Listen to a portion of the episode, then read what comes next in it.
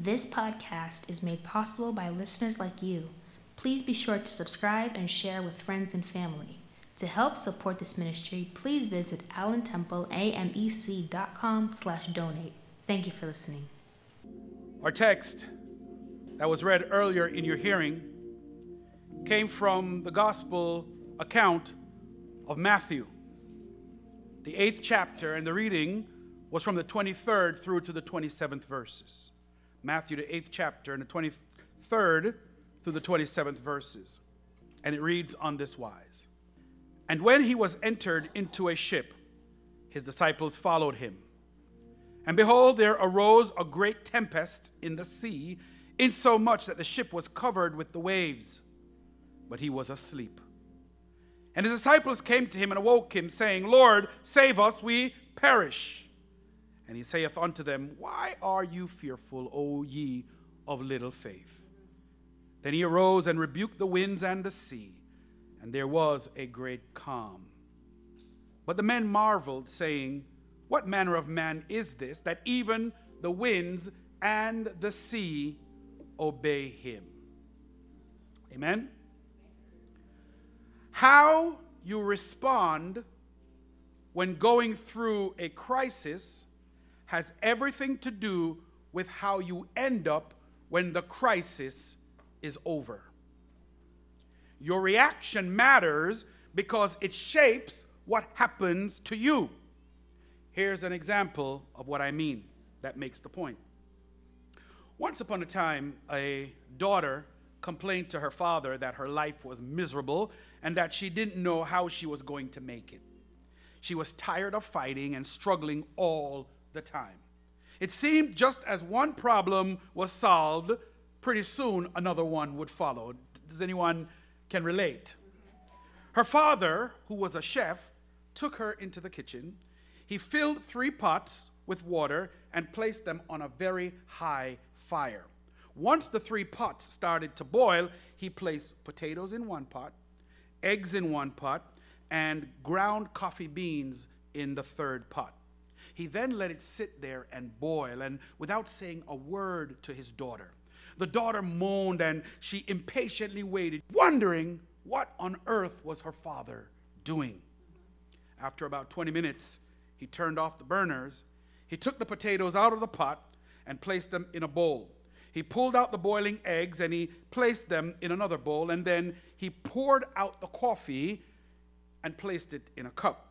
Turning to his daughter, he asked her, Daughter, what do you see?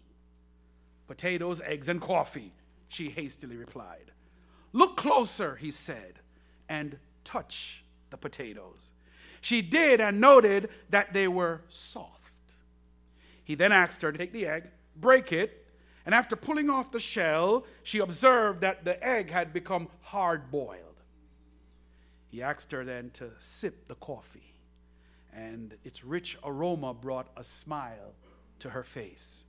Father, what on earth does this even mean? He then explained that the potatoes, the eggs, and the coffee beans had each faced the same adversity boiling water. However, each one reacted differently. You see, the, the, the, potato went in strong, hard, and unrelenting.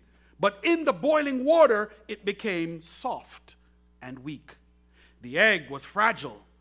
With this thin outer hard shell, it was soft on the inside, but after it faced the boiling water, it became also hard on the inside.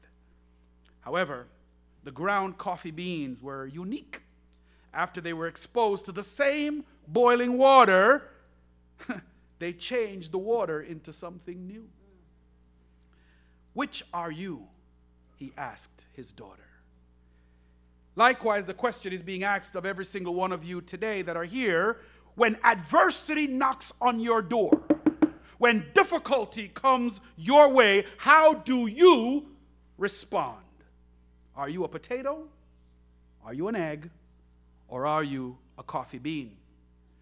It's with this question in mind and in the context of the scripture that I read just a moment ago, I want to speak a message about hope during this first week of Advent.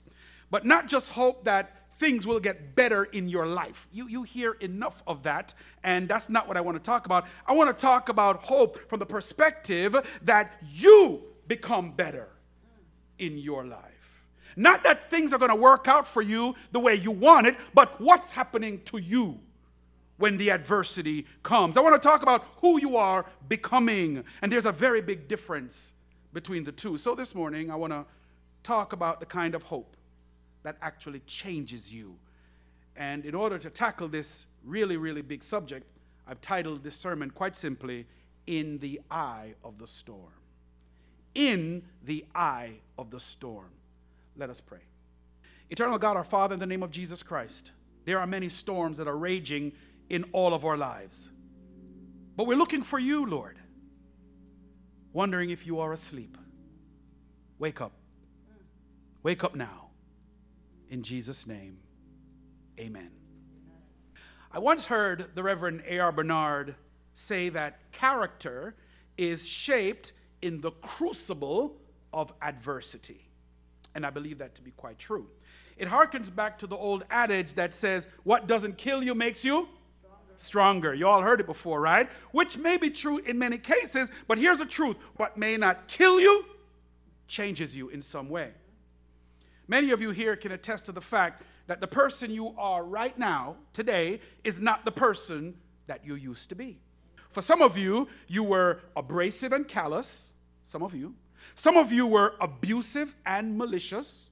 Some of you. Some of you were ungrateful and obstinate. Some of you. And some of you were deceitful and conniving. But you're not that way anymore. Some of you. You're not that way anymore because somewhere along your life's journey, you had encounters that have shaped you in some way, and now you see and understand yourself and the world around you in a different way. Some of those encounters were enough to make you see that there was more to life than just a new house or a new car or even a great job or chasing after some kind of selfish dream. Those encounters might have been something like a threatening disease or the loss of a loved one or maybe even a near miss where you felt you were given a second chance knowing that you should have gotten caught. Some of you had encounters that you know that what you got at the end you did not deserve. And so, either way, these encounters shaped you to see that the road that you were on was leading you to your own destruction. Some of you had that experience. But for others, the other side may be true for you. Some of you used to be caring and loving. Some of you used to be kind and generous. Others of you used to be soft spoken and forgiving. And some of you used to be honest and open. But you're not that way anymore. Your encounters made you react completely differently. You see, you might have been on the right road, doing all the right things, playing by all the right rules, and then out of nowhere, tragedy hits. Out of nowhere, life throws you a curveball that takes you away from being a warm and gentle, caring person into a callous, cynical skeptic.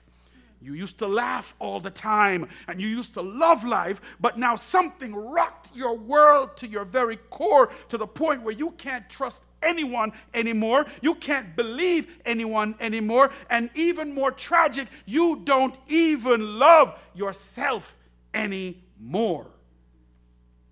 The person you have become has been so impacted that you hardly recognize or even know yourself anymore. I'm talking about an encounter that might have been so traumatic that it served to shape the very way that you see and understand yourself and the world around you. You've changed in some way. Some of you. So, my point is this many of you here listening to me now can probably attest to the fact that the person you are right now is not the person that you used to be, one way or another. For some of you have become soft and weakened by the pressures and the problems of missed opportunities and failed endeavors like the potato. Some of you have become hard and insensitive because of the constant put downs and let downs that you become like the egg. But for some of you, The challenges and the adversities of life have caused you to become a new creation. Old things have passed away, and behold, all things have become new for you, just like the coffee bean.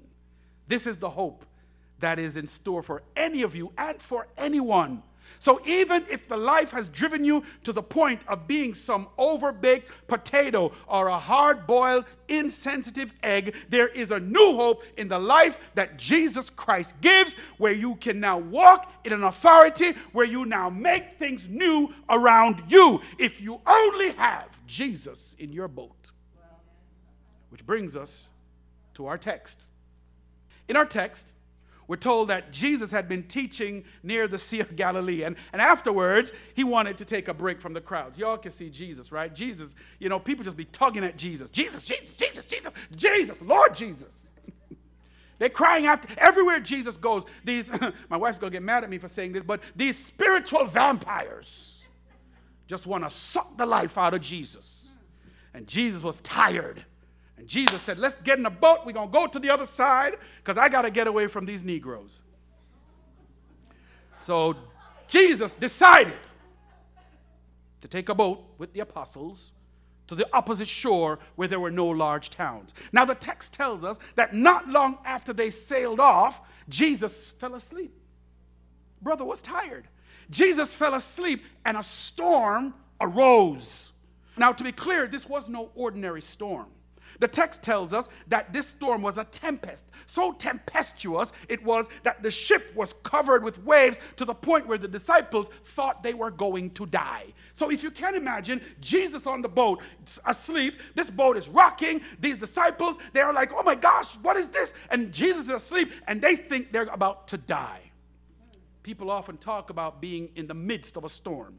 When people talk about being in the midst of a storm, it's a metaphor for something really bad happening in your lives. It's often assumed that the most severe challenges that people will face on, in their day to day life happens in the midst of some kind of storm in your life. But, church, we're talking about experienced fishermen here who had surely seen their fair share of storms in their lives and in their careers. But this tempest, this storm is raging with such fury and in such a manner that it is understood that it might have been like a hurricane. For they thought they were about to perish. Are you tracking with me? Because we're going somewhere. So, so now, here's what I want you to know about hurricanes. In case you didn't know, hurricanes are made up of three parts.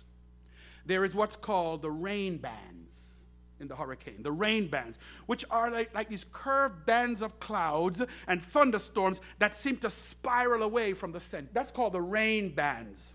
The second part is called the eye wall. The eye wall is a little closer to the center, and this is where the winds are, where the strongest winds are found. This is the place where it's like really serious, and then you have the eye, which is the hurricane's center. Now, now let's look at each in succession, beginning with the rain bands. The storm's outer rain bands are thunderstorms that can extend maybe a few hundred miles from the center. For example, if you remember Hurricane Andrew, their rain bands back in 1992 was about 100 miles from the center. But those of us who grew up in Jamaica, we know about Hurricane Gilbert.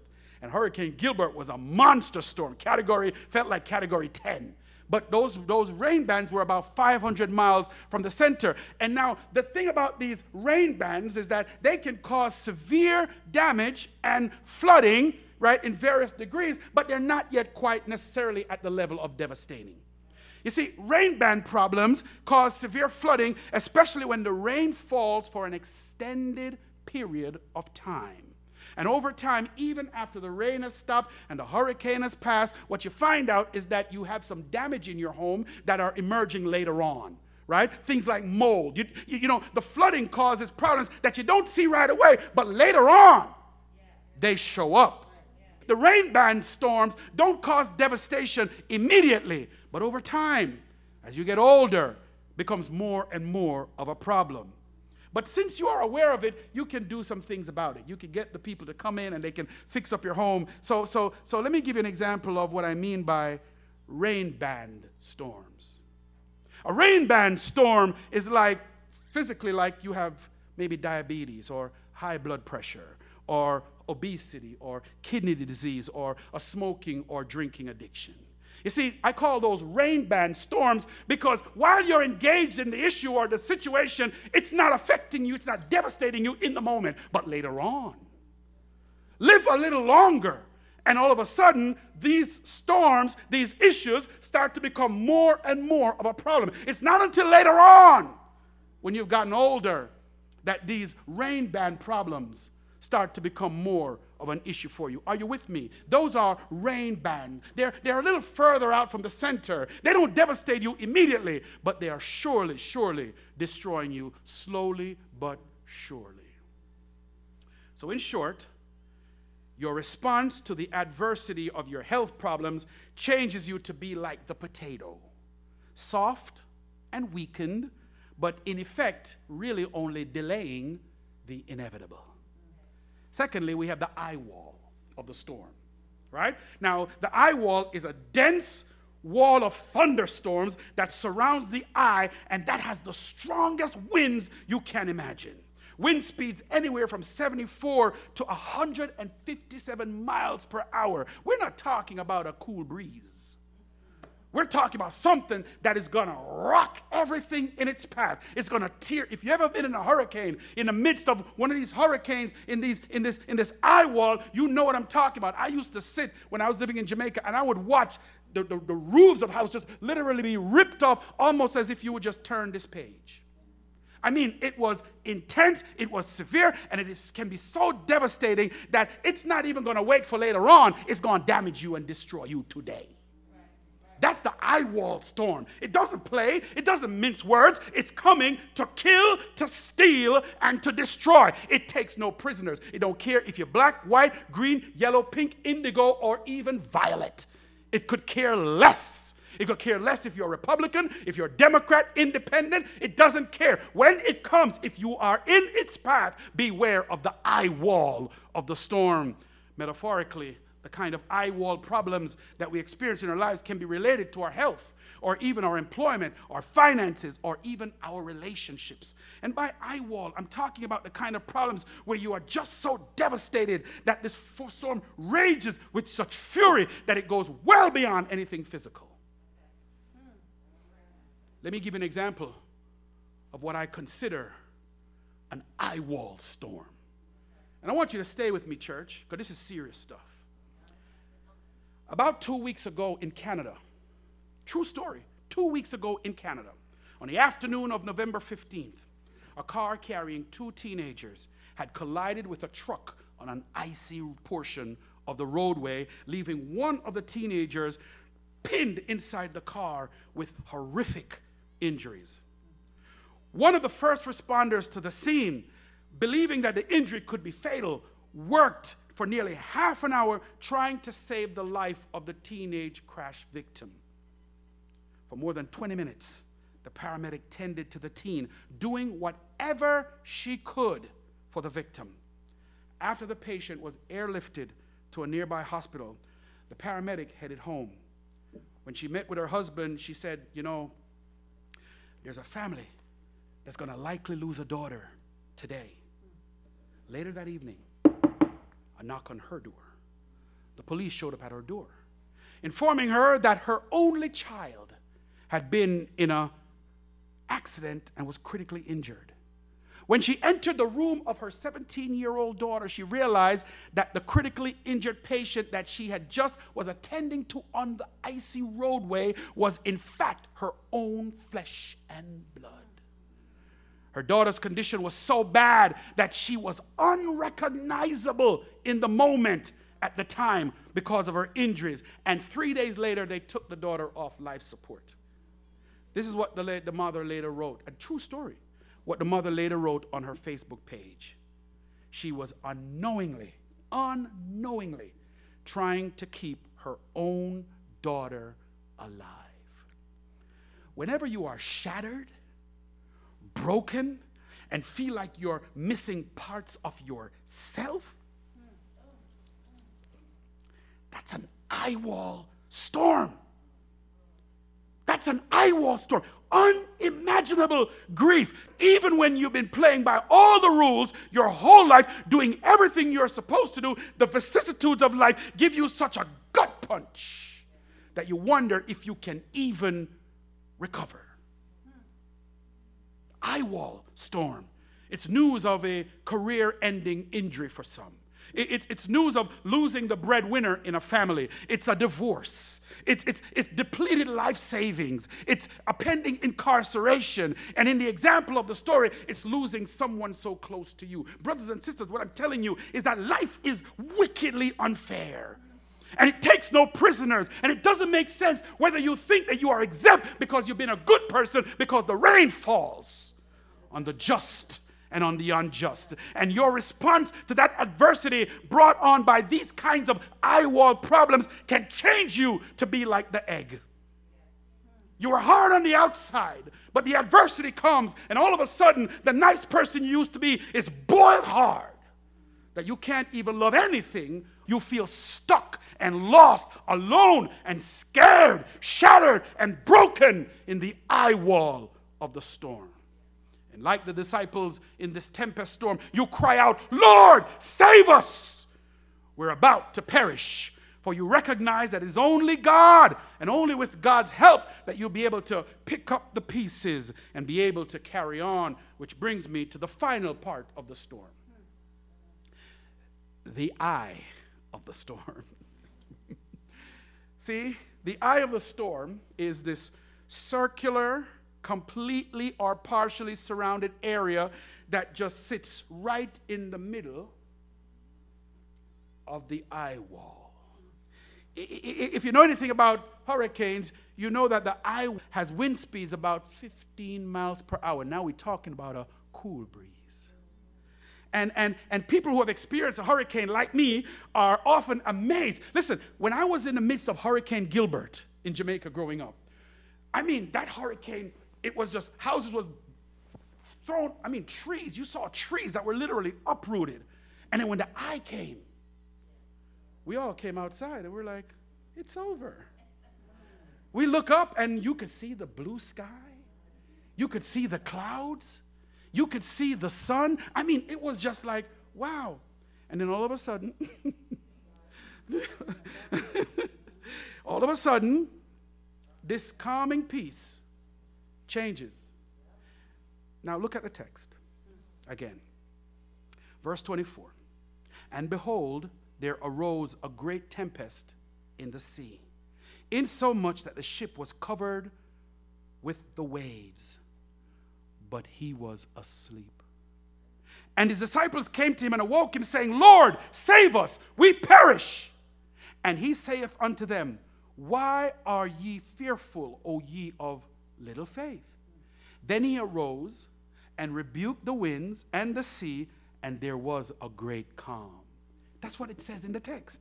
You see, when the disciples woke Jesus up, they entered into what I've called the eye of the storm. When they woke Jesus up, they entered the eye of the storm. For you see, in the eye of the storm, the weather is calm and the peace that surpasses all understanding is felt. In the eye of the storm, the rains of fear and confusion has to stop. In the eye of the storm, the winds of oppression and depression has to cease. And in the eye of the storm, the Lord Jesus is with you and you will not perish. For in the eye of the storm, the humble light of Christ shines in the midst of the darkness. And the apostles who kept their eyes on Christ share in his light and they possess now this sense of calm. You see, in the eye of the storm, and I want y'all to get this. I thought this was clever, Reverend FD. In the eye of the storm, like I described, when I was a young child in Jamaica, in the eye of the storm, I saw the sun.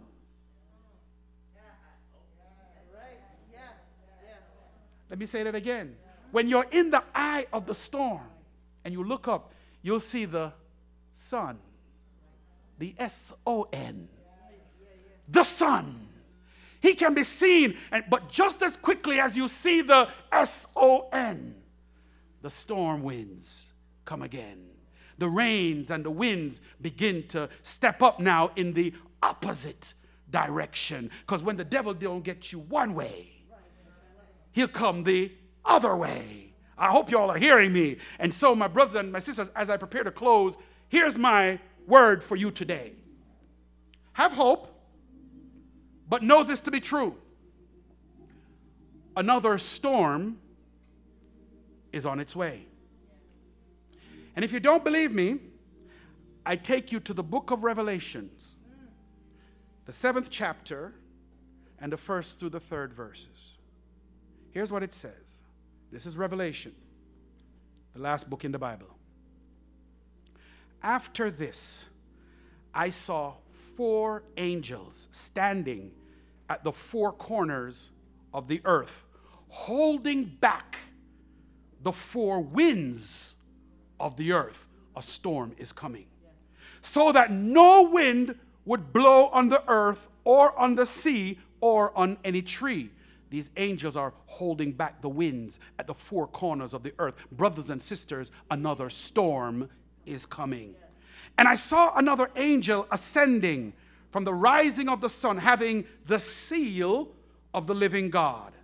And he cried out with a loud voice to the four angels to whom it was granted to harm the earth and the sea, saying, Do not harm the earth or the sea or the trees until, until we have sealed the bond servants of our God on their foreheads. A storm is coming. The storm is yet to be unleashed, brothers, but not until everyone who, who will come to Christ has done so. Right? But the text goes on further to say this, picking up in verse 9. After these things I looked, and behold, a great multitude, which no one could count, from every nation and tribe, peoples, and tongues. Everybody. Some people will have you believe that it's only the white evangelicals. Everybody black, white, green, yellow, pink, indigo, and violet. Everybody. Everybody. Standing before the throne and before the Lamb, clothed in white robes, and palm branches were in their hands. And they cry out with a loud voice, saying, Salvation to our God who sits on the throne and to the Lamb. And all the angels were standing around the throne and around the elders and the four living creatures, and they fell on their faces before the throne and worshiped God, saying, Amen. Amen. Right? Blessing and glory and wisdom and thanksgiving and honor and power and might be to our God forever. Now, here's the part I want you to get. Then one of the elders answered, saying to me, These who are clothed in these white robes, who are they? And where have they come from? Who are these people? I said to him, My Lord, you know. And he said to me, huh, These are the ones who came out of the great tribulation. A storm is coming. And they have washed their robes and made them white in the blood of the Lamb. For this reason, they are before the throne of God and they serve him day and night in his temple. And he who sits on the throne will spread his tabernacle. Talk about Thanksgiving meal. Will spread his tabernacle. Their cups are going to overflow. Hallelujah, somebody. They will hunger no longer, nor thirst anymore, nor will the sun beat down on them, nor any heat. For the Lamb in the center of the throne will be their shepherd and will guide them into springs of water of life, and God will wipe every tear from their eyes. Brothers and sisters, let me make it real plain. I like to think that I'm a pretty good pastor. I like to think that. But I'm going to tell you the truth. I wouldn't know what to say to that mother. I don't have the words. I don't have the ability or the skill to talk to that Canadian mother. But I can tell you one thing is true that when tragedy hits your door, there is a voice that can be awakened that will say, in the midst of your eye wall, peace be still. That can rebuke the winds. Peace be still. That's what I'm preaching today hope. Because you may not be in the eye wall today, but a storm is coming. And when it comes, the question's going to be whose voice, who, whose voice you're going to hear, and, and better yet, who's in your boat? And who do you need to wake up? For Lord, we are perishing. So, will you respond like the potato and become soft and weakened? Will you respond like the egg, hard both on the inside and on the outside? Or will you be like the coffee bean, resilient enough to change your circumstances by the awakening of the Lord Jesus Christ in your life? You see, what I love about the metaphor as I get ready to wrap up is that they all faced the hot water, but it was water. Somebody missed that. They all faced the hot water, but it was water. And that's the Spirit of the Lord. That when you connect with the Spirit of the Lord, that Spirit connects with your spirit. And believe you me, brothers and sisters, you making some good coffee, Pop Pop. You're going to make some good coffee. For if the Lamb of God who takes away the sins of the world the one who sits at the center of the throne, if he becomes your shepherd, then he will guide you to springs of living water and will wipe every tear from your eyes. He promises never to leave you nor forsake you. He can still say the words, Peace be still in the midst of any storm. So maybe you're in a rain band today, or maybe you're in the eye wall, but wherever you are, you need to get into the eye of the storm. You need to get in the eye of the storm, where the peace of God dwells, where you can find hope in the adversities of your life. For true faith is putting your trust in Jesus, even in the midst of the most difficult situations, whether spiritual, physical, emotional, or mental. So, brothers and sisters, I offer you today a stowaway. A stowaway who wants to be in your boat and I guarantee that with him in your boat, you can sail through any storm. Why? Because the text says, Erica, even the winds and the seas obey him. May the Lord richly, richly bless you, my beloved.